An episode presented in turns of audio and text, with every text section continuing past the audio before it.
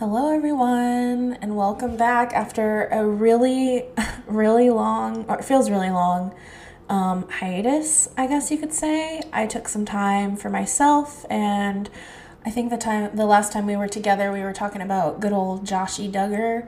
I think that's what it was. God, it feels like it was so long ago, and I don't think it was really that long ago.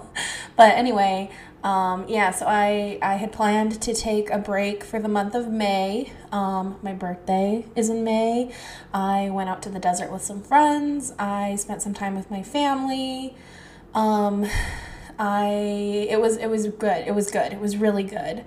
Um, I kind of focused on some work stuff for a little while, and now I'm back. But I also wanted to share, just because there might be a little bit of crossover interest. Um, another thing that I spent the month of May doing was I started a second podcast. so, as if keeping up with this wasn't enough, um, I started a second podcast. It's called Below Average Credentials, and it is a look at the way people, uh, especially cis het men, uh, choose to present themselves on dating apps and it's one part funny, one part just kind of sad. Um, I try to give some advice. We kind of we talk about, you know, yes, this this dating profile is ridiculous, but like here's how you can do it better. So it's not all it's not all we're just we're not just making fun of these people. We are actually starting conversations about how um, you know, you can best present yourself to ultimately attract what you're looking for. So, if that is something you're interested in, please do check it out. You can find that um, the page for that podcast on Instagram at below average cred. Um, below average credentials is also listed on probably whatever listening platform you are listening to this episode on, um, you can probably go find below average credentials. So please do. If that's something that you might be interested in, please, please take a moment to check it out. And I'm not really sure yet how um, updating and maintaining that podcast is going to kind of fit in with updating and maintaining this one. This this Runaway Eve is my baby. Runaway Eve is my priority. Um, and now that it's summer and I have a little bit of a, a, little bit of extra free time, I have some really great topics lined up that I really want to do some deeper dives into. Um, I'm hoping to get back on a, a regular recording schedule. I'm also hoping to continue improving my sound. I totally forgot until I opened up a little bit and shared this project with um, one of my work colleagues that I have access to a recording studio at work. so I'm not sure if I. I also have some ideas of, how I can improve my sound here from home. I would rather continue recording at home because that's what's most convenient for me right now. I'm working from home, but um, I am really interested in, in giving the studio a shot too. So I might do that. So so there might be some experimentation with my sound coming up. Um, I'm going to be getting intro music pretty soon, hopefully. Um, and I'm looking at I'm looking into some media groups to hopefully um, distribute this this podcast project a little bit more widely. So some some changes are coming, some some bigger things are coming. Um, you know, I think I've made it pretty clear that this project has been a long time coming for me and this podcast really means a lot to me. So I want to do it right. And now that I finally have a little bit more time and I, you know, I have a few episodes under my belt and I have this experience down pretty much of, you know, sitting, doing my research and then sitting here and recording, um, I want to expand on that a little bit. There are some topics that I have kind of been holding off on. Um, because I know that they're going to take up a little bit more of my time to present them with the respect that they demand and the research that they really require. Um, and so now that I've got a little bit more time and a little bit more experience, why not? That's kind of where I'm at. Why not? And I'm starting that today really i today we're going to be talking about white christian nationalism um, which is really aside from purity culture is probably the biggest topic within evangelical Christianity um, that made me want to do this podcast. Way back when I first started thinking about this project, white Christian nationalism was one of those things that I really grew up with. I really grew up surrounded by, and I, I didn't realize that until I really had a word for it, which wasn't until, you know, just a few years ago, really. Um, and there are a lot of aspects of white Christian nationalism that we could do individual deep dives into, and I want to do that. So today is really going to be kind of an overview. Today is an introduction to white Christian nationalism. I want to provide a little bit of a historical context because a lot of people tend to think that this is something new. A lot of people tend to think that this is something that came about because of Trump and came about with sort of the shift of um, the Republican Party towards, um, you know, the people like to call that the the part the, the party of family values, um, Reagan, all of that. Like when when church kind of started being combined with the conservative party, a lot of people think that that's when it started. When that's not when it started. Um, white Christian nationalism has been around for a very long time, and has sort of paved the way for people like Reagan and Trump. And what really what the Republican Party looks like and stands for today. Um, but there is some history there. So I want to talk about that. And then I want to kind of give an overview of how it started uh, up through where we're at now and let that be a starting place for all of these other individual topics within the larger framework of white Christian nationalism that I do want to take deep dives into at some point. So, that being said, let's go ahead and get started. And I really want to approach this introduction to white Christian nationalism by framing this conversation that's been happening recently because of the very obvious sort of spotlight on white Christian nationalism. Um, and I'm, of course, talking about the insurrection, coup attempt, whatever you want to call it, um, that happened back in January and there have been some pretty interesting responses to that, including responses from evangelical leaders condemning those actions, um, many of which, though, still support Trump. Um, so it, it's just, we're in a really interesting time right now where the people who should be using this as a, as a catalyst to take a look at themselves and take a look at you know kind of how they got here and what their practices are what their beliefs are are failing to do that. And i want to talk about that. Um, we're going to talk about that first and then i'm going to contextualize it by looking at sort of the historical um, and biblical roots of white christian nationalism. And we'll go from there. And this is as good a time as any to just remind everyone listening that I am in no way a historian of any of this information. I am not a theologian. I am not a biblical scholar. I am simply a person with very real lived experiences uh, and an opinion. So keep that in mind. Um, I'm always open to learn when I am wrong. Um, but I am also more than willing to share my opinion and will never stop sharing my opinion on these topics. So, yeah, I'm not an expert, um, but I am someone with a lot of feelings and a lot of thoughts uh, on this topic. So, you know, just keep that in mind. And if you want to hear the same perspective from somebody who has that background, um, I would recommend, again, I, I mention this podcast often, but Straight White American Jesus, the co hosts of that show, are both um, extremely intelligent, intellectual um, men with, with backgrounds on on these subjects. So, um, if you want more of a, an intellectual approach, I highly recommend checking out uh, Straight White American Jesus. They have done several episodes on or relating to uh, the insurrection. So go check that out if you want that perspective, and I and I recommend getting that perspective as well. So I want to start by looking at an article on NPR called Evangelical Leaders Condemn Radicalized Christian Nationalism. And I want to discuss this from the perspective of someone who is quite frankly pretty surprised that these people are condemning this belief system and these acts when evangelical Christianity was built on nationalistic ideal.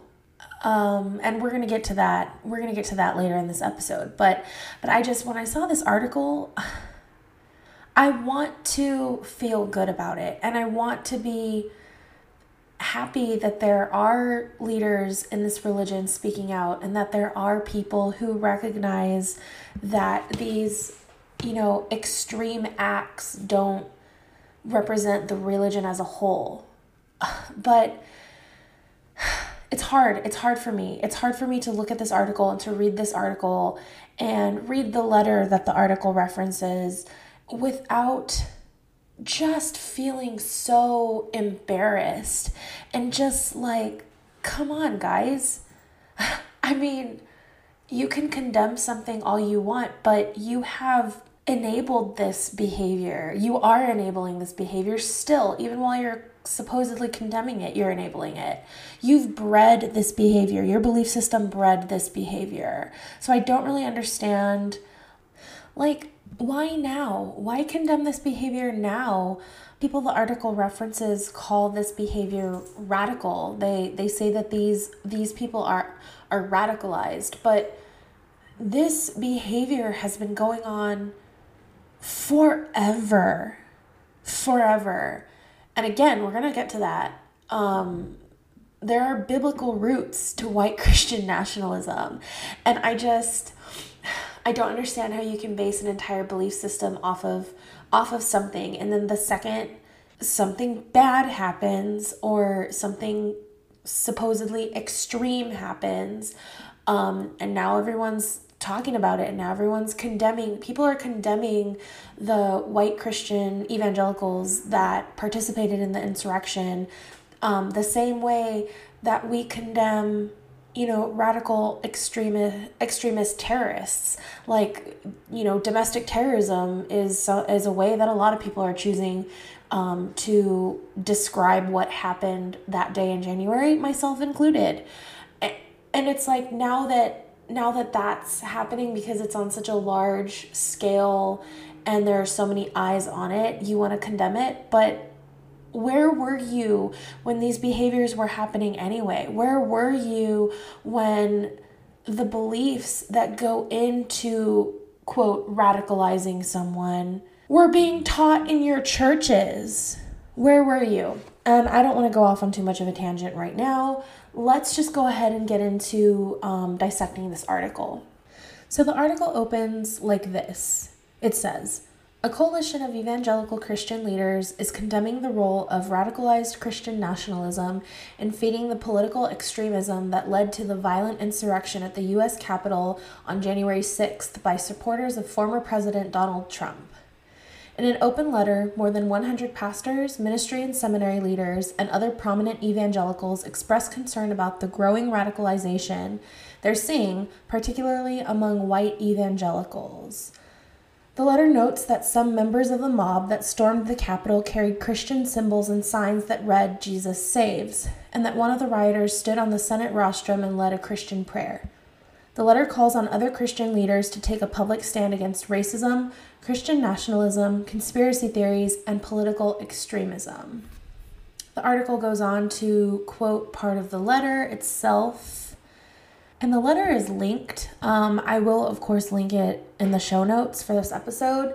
I'm not going to read the whole thing because it is quite long, but I do want to talk about parts of it. So let's let's start there. Let's let's do that before I get into any more of the of the NPR article. Let's let's take a quick look at the letter itself. And again, this letter is quite long, but I am going to read a couple paragraphs to start off with. So it says, we recognize the damage done by radicalized Christian nationalism in the world, the church, and in the lives of individuals and communities.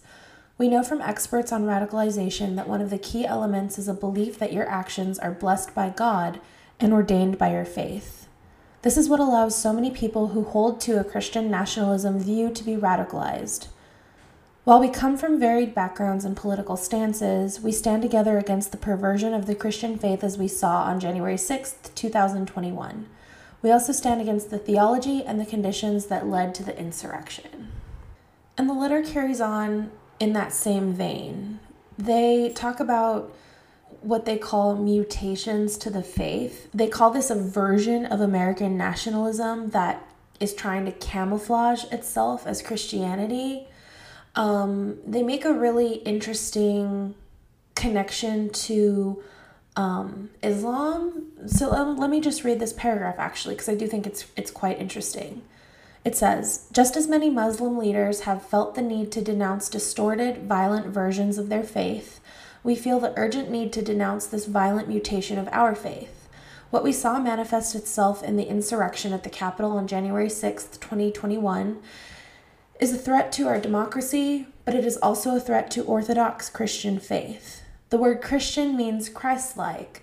As leaders in the church, we do not agree on everything, but we can agree on this Christians should live in a way that honors Jesus and reminds the world of Him. And I think this is the part that makes me feel kind of sad. I, I, I truly believe that this letter um, and this denouncement is coming from a good place. Um, I think the people that signed this letter I have a lot of respect for. I think they're probably very good people. I think they're probably very um, good. Oh, how do I want to put this? I, I almost said good Christians, but that, to be honest, that means absolutely nothing to me at this point in my life. Um, I think they're probably good people, and I think they're they probably are um, bastions of the faith that they uh, represent. I, I think they probably uphold the core tenets of Christianity as they be, as they believe it. Um, and, and I think that's I this is the kind of people that um, any faith should be lucky to have representing um, the body as a whole. But the problem I have is that this is not representative of the body as a whole, in that I would say that the acts of not necessarily the people that participated in the insurrection itself, but that that belief system, that inherent um, belief of a God given right to America, and that belief that, you know, America is God's chosen land and that white Christians are God's chosen people, that is a core belief of Christianity in one way or another. That is a core tenet of the theology, maybe not in, in those terms, maybe not as we understand that in a in a more contemporary sense. But that as I've been researching for this for this episode, which took me such a fucking long time, um, the term manifest destiny kept coming up. And that's kind of what's been in the back of my mind this entire time as I've been researching and, and, and preparing for this episode. This idea of this God given, divinely inspired right to this land. And when we say that, we of course mean this, this right belongs to white Christians. White Christian men, arguably, but white Christians in general. That is a mindset that has been a core tenet of Christianity since the 19th century. It has roots that go much deeper and that go much, much, much further back. And again, that is something that we'll get to. But I just find it interesting that this letter and they and and they go on to to use some some specific examples um they are trying to frame these this idea, I, I guess, for lack of a better term, of manifest destiny. This this idea of of the white Christians' inherent right to this land as sort of an outlier belief. They cite the KKK um, using the symbolism of the Christian cross and calling themselves a Christian organization, and then they and then they talk about um, the the overall belief of evangelical Christianity um, that undocumented immigrants don't belong here, and they talk about those things as these sort of outlier examples of things that that very small group of people who call themselves evangelical Christians did, but we pushed back against that. And like, hey, I, am sure, I'm sure there were people that pushed back against um, the KKK and all of the, the terror that that group of people um, caused and is still causing. Because let's be real, um, and I and I know that there are there are leaders in Christianity that are very compassionate towards and welcoming to um, on undocumented individuals. I, I know that, but that's the outlier in my experience. And correct me if I'm wrong, but that's the outlier of the entire fucking belief system. I want to believe that there are more people who are Christ like, uh, like this letter alludes to. I want to believe that there are more leaders in this faith that are like the people signing this letter. I do. But I don't. I don't believe that. I think that the people signing this letter are the outliers. And I wish that weren't the case. But that's my experience and that's that's what I see. And the NPR article actually kind of touches on this in a way. So let's go back to that. Again, I will link the, the letter in the show notes if you want to read it in full. It is very interesting and it is it is really well written. Um, but but let's let's go back to the article. And one of the things about this whole article that stands out to me the most is this it's almost bathed in just this disbelief. It seems to me like and and this is I mean this is what I've been going on about now for a little while. It seems like these people have just either been willfully ignorant or in denial over the fact that this this belief system that they call extreme that they're calling radicalized has existed for a very long time. One person is quoted as saying, People from our very communities called people to this action in the days before, unleashed them into the Capitol, and then chose to baptize that action in the name of Christ. And this is our time where we need to stand up. Really? Now? And, and, and I said that. I, I've already said that. Why now? Why not decades ago? Why not centuries ago? I, I just, I, I don't understand. I, I don't understand. The article goes on to explain white evangelical Christians made up a critical part of Trump's base, and a majority supported him in both 2016 and 2020.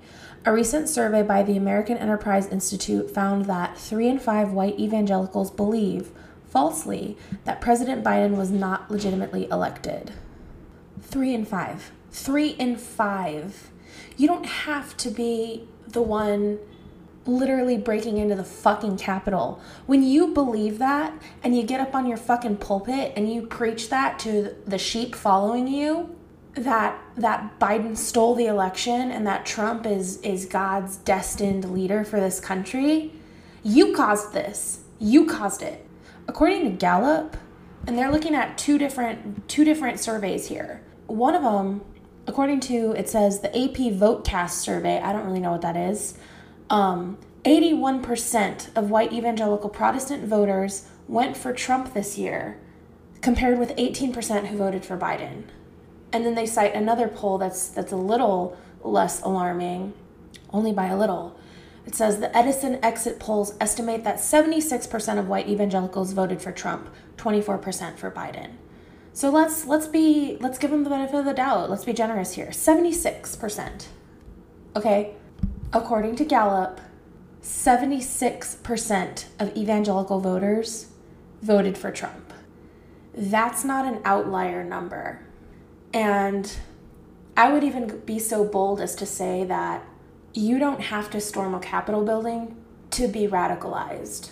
Donald Trump is and was something else entirely, right? A, a, lot of people said that they voted for him because he was different because he spoke his mind and he wasn't a politician and all that shit, right? Again, I would be so bold as to say that even by nature of following that, you're pretty radical and you're pretty extreme. And when you get up in front of your congregation and you talk about how this person is God's predestined leader for this country, you are breeding this extremism and you are willingly cultivating this radicalization. And this is where I get to the part of this article that was really quite jarring for me. You know, they quote these faith leaders that seem so shocked by this behavior, and then they link to this beautifully written letter, you know, denouncing all of this. But then they say right here, Prominent white evangelical leaders have been among Trump's most vocal supporters. Several, including Ralph Reed of the Faith and Freedom Coalition and Dallas based pastor Robert Jeffress, have condemned the insurrection but remained steadfast in their support for Trump. They go on to say signers of the open letter calling out Christian nationalism include Jerusha Duford, a granddaughter of the evangelical preacher, the late Reverend Billy Graham. In an interview with NPR, Duford said, she was heartbroken by the events of January 6th, a feeling she said she experienced throughout the Trump years as she watched many white evangelical leaders align themselves with him. They then quote her as saying, It felt like this was a symptom of what has been happening for a long time. And I don't have a lot to say about Billy Graham right now. Uh, he could be his own series of episodes, quite frankly. He wasn't not problematic himself. And citing these people that, you know, condemned the insurrection, sure, but are still so unwavering in their support for Donald Trump. And this article actually links to an, another article on the Washington Post that I'm not going to get into because it, again, could be an episode all on its own, just dissecting that one. But they, they quote this uh, Robert Jeffress guy uh, uh, over on this other article where he basically he yes he does publicly and, and very openly and explicitly speak out against the violence at the capitol. But it says right here in this washington post article that's also linked below. But when asked about trump's role in the riot jeffress swerved. I think there's election fraud in every election was there enough in this election to sway it to Biden? I don't know enough. I try to stay with what I know about. But yet, here you are. You are condemning the violence, sure, but you're also basically saying, yeah, they were mad, and we don't really know if the reason why they were mad is true or not, so, and I don't know enough to make that call. What? But then this Washington Post article goes on to uh, further quote this this person. Um, it says, Despite the events of Wednesday, both Jeffress and Reed were unequivocal in their praise of Trump's presidency overall. Jeffress said, no conservative president has done more than Donald Trump to champion Christian values. He has done more in the pro life, pro religious liberty, pro Israel with moving the embassy. No one has been more vocal. I don't regret for one minute supporting him. So this kind of goes back to this whole idea of manifest destiny, right? This whole idea of, you know, this is our nation, and by our, I mean white Christian. This is a white Christian nation. And therefore, who cares what else happens? Who cares what Donald Trump does? He did X, Y, and Z, and it furthers our cause, and so therefore I support him. And this is just so gross to me. I hate this. I hate this lack of critical thinking that we see. Um, I mean, we see it. We see it. It's human nature to not want to think critically, frankly. But we do see it a lot in the right when it comes to politics. Um, who cares what else happens? If it furthers my agenda, then I'm there. I, I support them as long as they're going to do uh, X, Y, and Z things that I want them to do. And I think that's why I take this whole idea of religious leaders condemning these actions with a huge grain of salt. You cannot condemn something that is the byproduct of the thing that you have been supporting from the start. You cannot tell people, and I mean, fuck, I don't want to, I don't want to have another diversion, but it's the same as when, you know, the right tries to tell people how they should and shouldn't protest. Can't protest violently, but God forbid you take a knee during the national anthem. Like you just you don't want any protesting at all, just come out and say it. You don't want anybody speaking out against the things that you believe in. It's the same kind of thing. Like, you can't tell people how they can and can't react to this belief system and this national identity that you have created, especially. You created that. You've supported that from the start. You don't get to tell people that, okay, no, you've gone too far. So that's why this condemnation, I, I, I think it's a little bit easier to swallow when I know for a fact that that said religious leader is also very outspoken against um, Trump and Trumpian politics as a whole. But when you still buy into all that shit and that's what you're still preaching as, you know, God's destiny for this country, you can't turn around and condemn people for, for going to the extreme in the name of that belief that you are preaching. It just it doesn't work that way. So so all of this all of this um, condemnation denouncement of these actions I take with a huge grain of salt, and I think you should too. This article states that apparently there was someone on um, a Zoom call uh, of, of some, it says, during last week's Zoom call, Mae Elise Cannon of the ecumenical group Churches for Middle East Peace called out unnamed evangelical leaders who she said have declined to sign, citing concerns, including how it would go over with their churches or religious organizations. So they know. They know the the people that the people that are refusing to sign this letter at least have more integrity because they know that this isn't this isn't a, a minority within this belief system. They don't want to sign the letter because they're because they know that the people that that follow them have bought into this national identity and have bought into this political belief system and have i would take it a step further and say that they know that these people have have conflated this political belief system with their religious belief system. And that's another another topic within white Christian evangelicalism that I want to get to in depth at a later date. I want to I want to look at this conflation of Christianity and nationalism, patriotism, all of that. I, I want to look at that in depth. In fact, that's one topic that actually um, really catalyzed me in finally getting this project off the ground. That's something that I really want to look at. So we'll talk about that more in depth later. But I do think it's really interesting that it's coming up here and to the point where people who do disagree with this action are afraid to speak out because they know what it would do to their churches and, and their church bodies. And now I want to transition to looking at the historical and biblical context for white nationalism in Christianity by looking at an, another essay on the Capitol insurrection. But before I leave this NPR article altogether, I want to point out two really interesting things that stood out to me. The first is that a lot of these leaders keep using the word heresy or heretical or anything related to heresy, which we know in a religious context to be um, a belief or a view that is um, contradictory to the norms within that religion. Okay? So keep that in mind. A lot of these leaders are calling what happened at the Capitol and sort of the radical extreme views that that enabled that behavior heresy. We also have remember earlier in this episode when I quoted Jerushah Duford, who is the granddaughter of Billy Graham? She said, It felt like this was a symptom of what has been happening for a long time.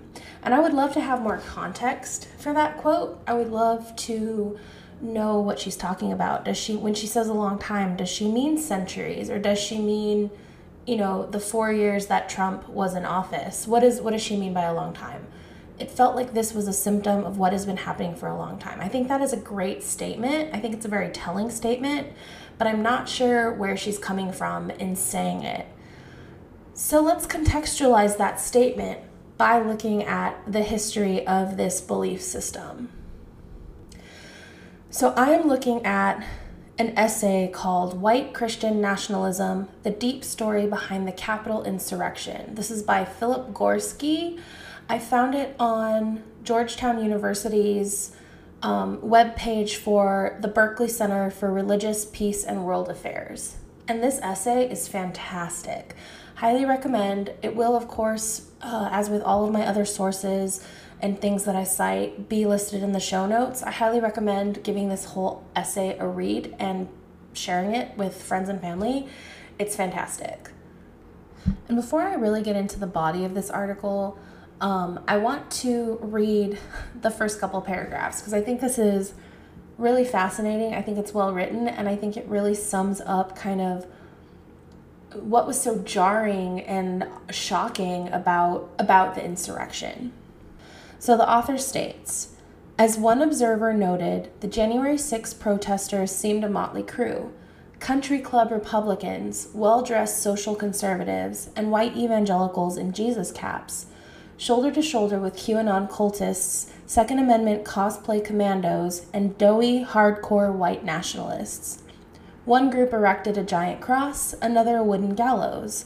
Someone waved a Jesus Saves banner, while another sported a Camp Auschwitz hoodie. But the closer you look, the murkier things become.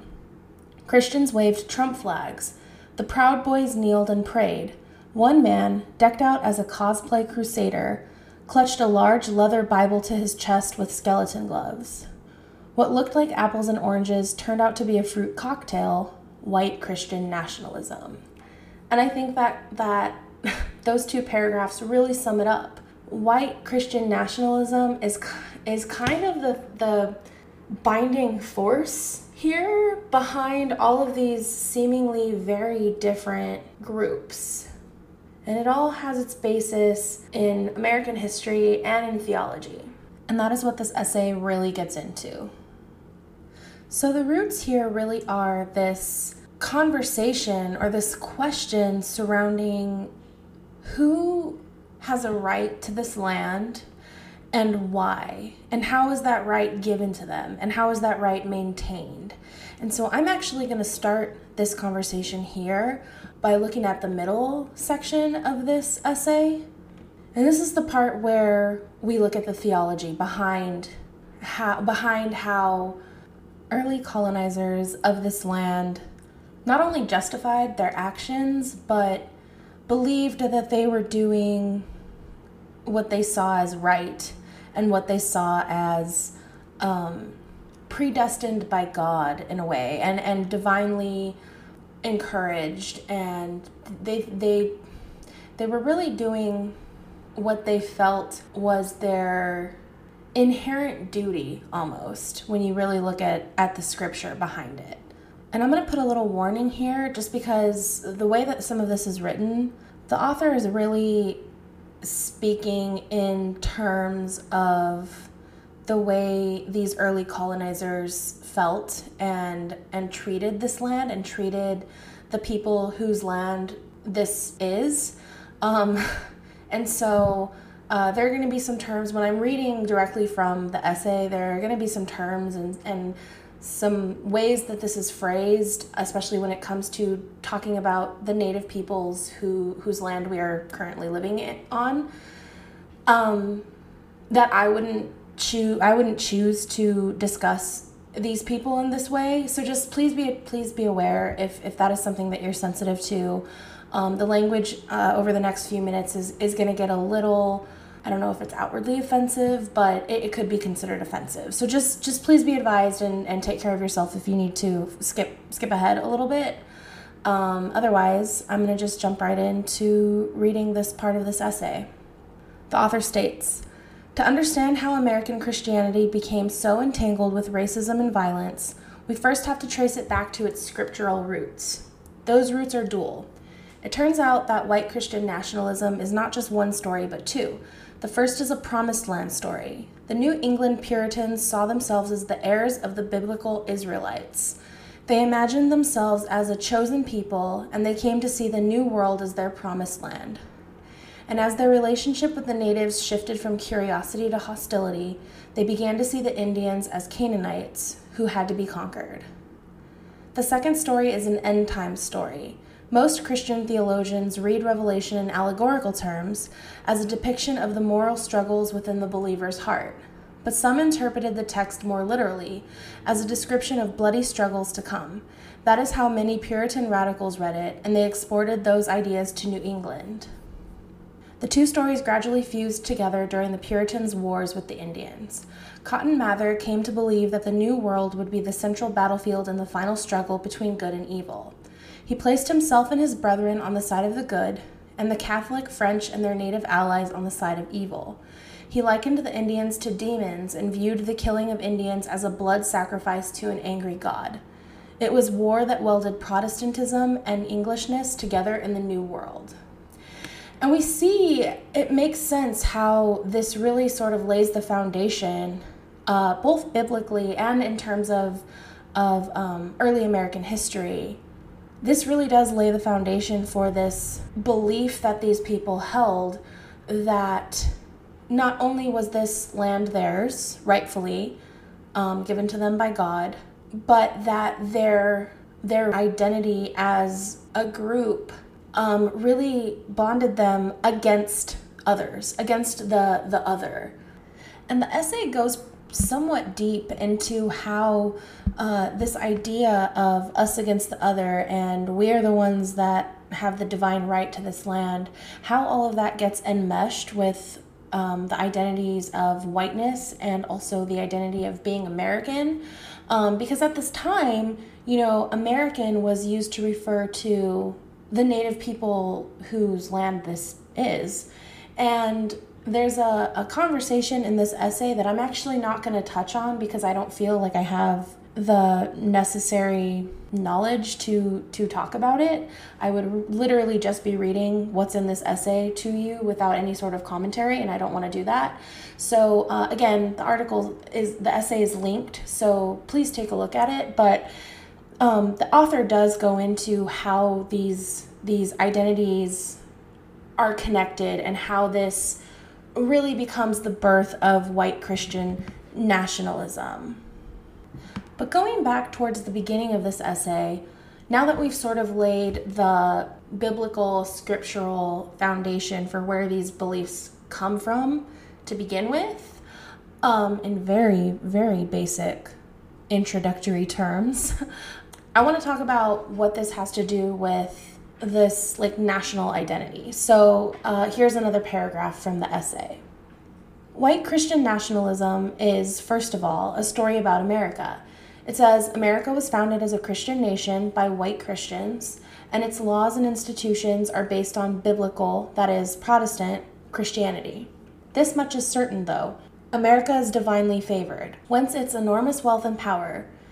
In exchange for these blessings, America has been given a mission to spread religion, freedom, and civilization, by force if necessary. But that mission is endangered by the growing presence of non whites, non Christians, and non Americans on American soil. White Christians must therefore take back the country, their country. And this, this is kind of where we end up. This is where we're at right now. So you have this group of people that has historically believed that they have a divine right to this land, that this land is theirs, and that they have this divine responsibility to protect it. We live in a, a current situation where, you know, a growing number of people are turning their backs on, on that religious belief, are more accepting to people that don't fit this narrative or don't fit this identity. And they see this as a threat. They see this as a threat to them that that identity group that is so um, protective of themselves against the other, but they also see it as a threat to this divine responsibility. In exchange for these blessings, America has been given a mission to spread religion, freedom, and civilization by force if necessary. So again, it's this it's this divine responsibility, it's this mission um, that these people believe they need to take up because they need to protect this land, and they've been given this land. The essay continues by saying white Christian nationalism is not just a story, it is also a political vision. Violence and racial purity are central to that vision.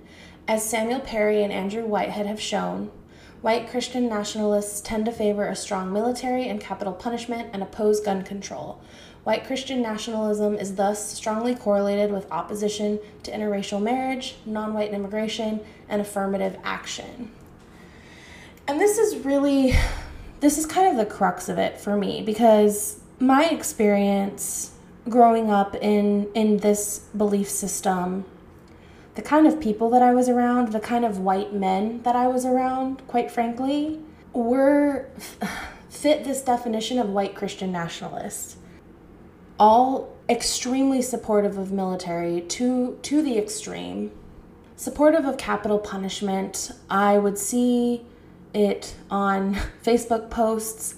I would hear it maybe not explicitly in sermons but there was very much this attitude of punishment for anybody who stepped out of line anybody they felt deserving. Um, and those people would always be the other. There was never that sort of urgency for punishment for people within the the in group, within the identity group, within the church.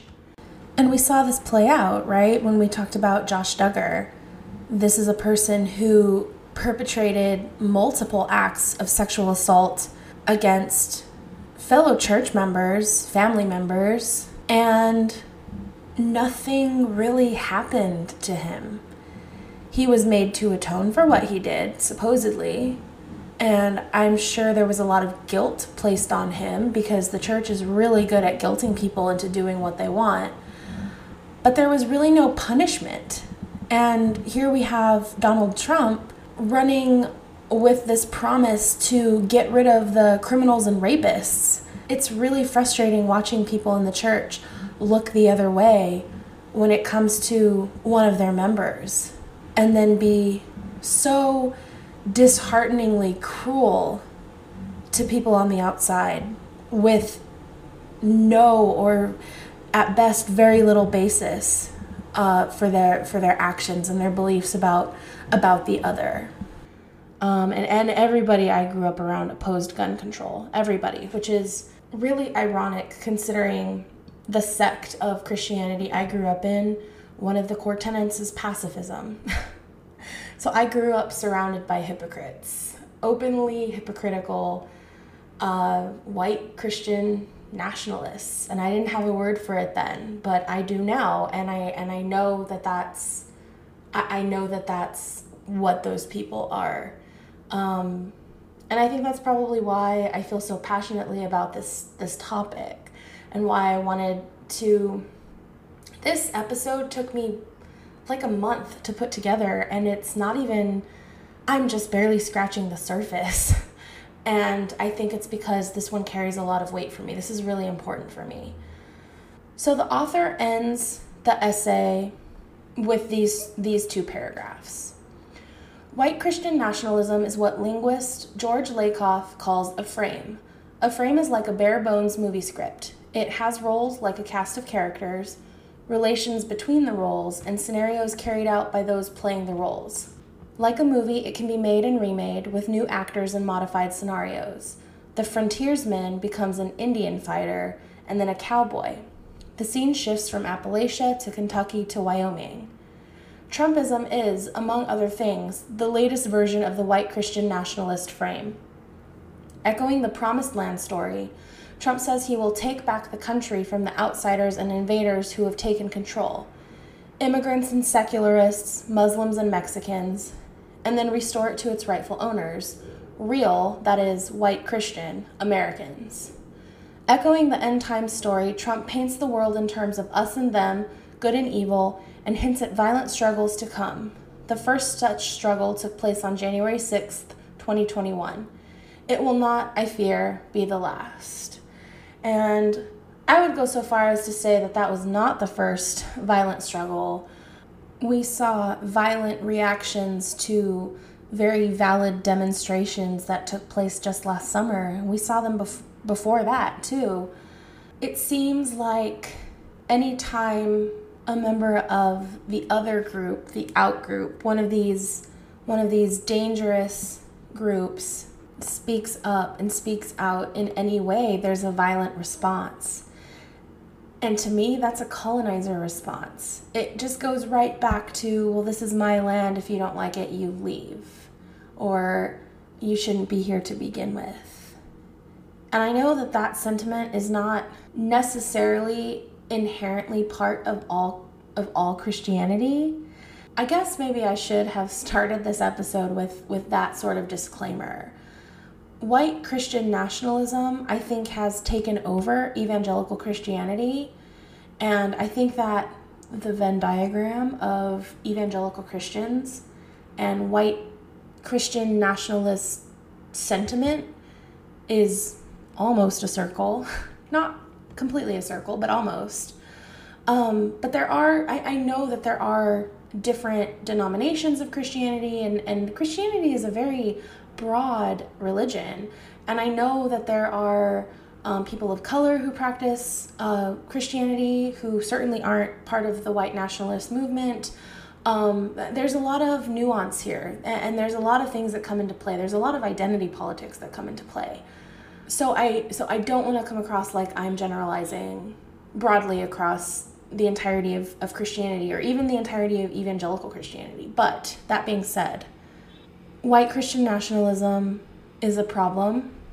It's a growing problem. It is one that, that churches and faith leaders absolutely should be speaking out against. But it's nothing new. It's not a new problem. It's not something that cropped up in the last four years because of Donald Trump.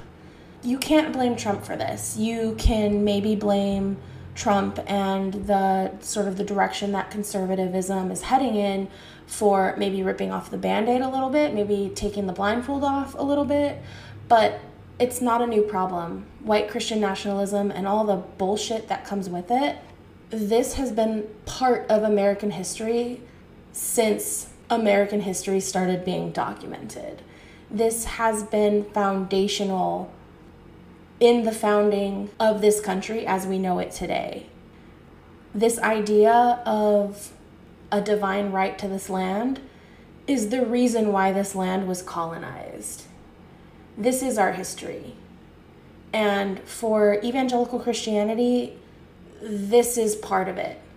And, and you can't you can't denounce it without accepting and admitting the fact that this is part of your religious belief system, whether it's something that you personally believe in and personally uphold or not. And that is where I'm going to leave it today. Um, I know that this was kind of all over the place, and it was, again, really just me scratching the surface. I do hope that you found some, I hope you found it interesting. I hope you found it infuriating, because it is. And I hope you gained some knowledge somewhere in this very broad, very shallow um, look into the origins of white Christian nationalism. So, so we will be diving deeper into subtopics, if you will, um, in the coming weeks and months. But I wanted to get this first little introduction out there. So, as always, be good, keep questioning everything. And if you have a faith leader in your life, if you go to church still, have these conversations with your pastor, have these conversations with your faith leader, and hold them accountable. Hold them accountable for doing the right thing and also for admitting to the wrong that the church has committed and enabled. I'll see y'all next time. Bye.